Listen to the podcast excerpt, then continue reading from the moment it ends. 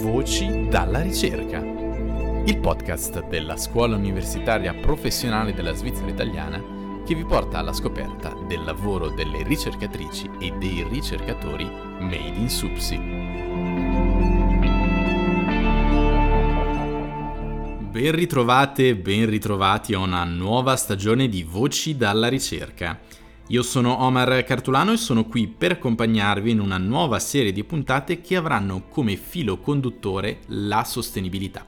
Un concetto fondamentale per la SUPSI che ha scelto di metterlo al centro dei festeggiamenti per celebrare i suoi primi 25 anni di esistenza. Le istituzioni universitarie hanno infatti un ruolo chiave nel favorire la transizione verso una società più sostenibile e lavorano perseguendo i 17 obiettivi di sviluppo sostenibile fissati dall'ONU. Anche la scuola universitaria professionale della Svizzera italiana si impegna formalmente ad attuare i principi della sostenibilità nel proprio operato e lo fa coinvolgendo attivamente i membri della comunità universitaria e i propri interlocutori sul territorio.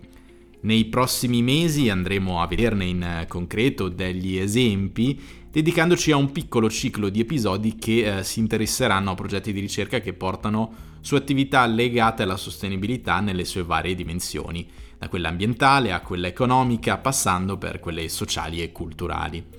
Ma prima di andare alla scoperta di quanto si concepisce e si realizza nei vari dipartimenti, in questa prima puntata partiamo dalla base del concetto, dando voce a due figure istituzionali che proprio in questo 2022 si sono succedute nel ruolo di direttore della ricerca, dello sviluppo e del trasferimento della conoscenza in seno alla SUPSI. Giambattista Ravano, in funzione fino a pochi mesi fa, prima di passare al beneficio della pensione, e eh, Emanuele Carpanzano, attuale direttore. Giambattista Ravano, lei che ha vissuto l'evoluzione di questo quarto di secolo, quanta importanza ha dato la SUPSI sin dalla sua nascita al concetto di sostenibilità? La scuola è basata, si è costruita e si è sviluppata tanto su questo concetto per nascita e per eh, approccio iniziale. Poi la storia ha fatto in modo che il tema diventasse sempre più importante. Come sappiamo nella ricerca soprattutto non si può dormire sugli allori, per cui non è perché si era bravi in qualche cosa che lo si, lo si era poi anche di conseguenza per cui bisogna dire che c'è stato anche un notevole impulso dato dal Consiglio, dato da, dalla direzione a proseguire in quell'ambito, sviluppando quei temi sempre di più, mettendo investimenti e cercando la possibilità di inserirsi nei, nei vari gruppi di ricerca. Ma quando è nato questo approccio e come si è sviluppato? Era il 2004, 2003, 2004, quindi dopo 6-7 anni di esistenza della scuola, il periodo in cui identificammo il tema sostenibilità come il tema che unificava le attività dei dipartimenti. Quindi da lì c'è stato un periodo in cui si è detto troviamo delle attività comuni e le facciamo sul pavimento del tema sostenibilità che, mi scusi il bisticcio di parole però è fatto apposta, che sostiene tutto il sistema. Quindi da un certo punto in avanti, ma forse come dicevo esistevano già gli approcci, ma da un certo punto in avanti si è detto io guardo a quello che fa l'altro dipartimento e faccio assieme qualche cosa perché voglio mettermi in comune su questo argomento. Possiamo dire che eh, la SUPSI ha avuto un ruolo pioniere in termini di sostenibilità. Sicuramente sul tema energia siamo stati tra i primi in Europa a toccare l'argomento di costruire in maniera sostenibile, produrre energia che si inserisse in un sistema di, di utilizzo dell'energia sostenibile, produrla con metodi che fossero sostenibili. Sul tema in generale sviluppi dell'informatica abbiamo sempre avuto un occhio di partecipazione allo sviluppo europeo a livelli ragguardevoli nel tema della sostenibilità o nell'applicazione della tecnologia nel campo della sostenibilità e certamente in campo sanitario facciamo un'attenzione particolare che ci pone tra i primi, almeno in Svizzera. La scorsa primavera, l'abbiamo detto, ha lasciato la sua funzione di direttore della ricerca.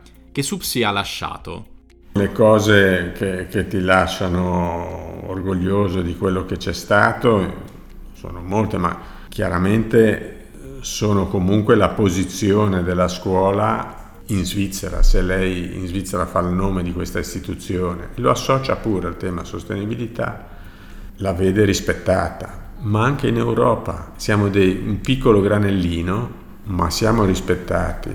In 25 anni, beh, è un bel risultato secondo me. E quello rende una, un certo orgoglio perché io ci sono stato 25 anni Grazie al professor Ravano, ricordo già direttore della ricerca dello sviluppo del trasferimento della conoscenza a SUPSI e in precedenza direttore del Dipartimento Tecnologie Innovative SUPSI. Un percorso d'altronde analogo a quello seguito dal suo successore, l'attuale direttore della ricerca Emanuele Carpanzano. A lui chiediamo allora di spiegarci quella che è l'attuale implementazione della sostenibilità nella ricerca applicata. La sostenibilità è divenuta sempre più negli ultimi anni un paradigma che sta alla base delle molte attività che facciamo come economia, come società, in ambiti molto diversi tra di loro. La ricerca è una delle molte dimensioni all'interno della quale la sostenibilità deve avere sempre più un ruolo cruciale. Questo vuol dire, siccome la ricerca guarda al futuro, cogliere le diverse sfide che la sostenibilità in senso più ampio pone e attraverso la ricerca contribuire a trovare le migliori soluzioni. In realtà questo da un punto di vista anche dell'impostazione della ricerca vuol dire cambiare il modo in cui si sviluppa la ricerca, il modo in cui si definiscono e articolano i progetti, proprio perché la sostenibilità è un obiettivo ampio, trasversale e deve essere alla base della definizione stessa dei progetti di ricerca in prospettiva. Cosa vuol dire concretamente? Vuol dire che ogni qualvolta nasce un nuovo progetto di ricerca, quale che ne sia l'ambito d'applicazione, occorre porsi anche la domanda aggiuntiva, oltre a quelle pertinenti agli obiettivi intrinseci del progetto, di quali siano gli impatti che quel progetto potrà avere lungo le diverse dimensioni della sostenibilità per garantire che il progetto dia il miglior contributo possibile in ognuna di queste dimensioni, laddove ovviamente le tocca. Una caratteristica tipica della SUPSI come l'interdisciplinarietà, quale ruolo ha nell'approccio alla sostenibilità? Una ricerca sostenibile o che cerca di dare le migliori risposte ai problemi che la sostenibilità pone eh, risulta per definizione, per conseguenza diretta, una ricerca interdisciplinare. Si tratta poi ovviamente non di forzare questa interdisciplinarità ogni qualvolta si debba affrontare un problema di sostenibilità, ma di capire quali siano le competenze specialistiche e disciplinari migliori che servono per affrontare al meglio uno specifico problema. Ovviamente poi un progetto può avere anche più problemi e quindi occorrerà integrare più competenze interdisciplinari di conseguenza. Da direttore della ricerca come si lavora per promuovere la sostenibilità? Qual è un po' la priorità che si è fissato?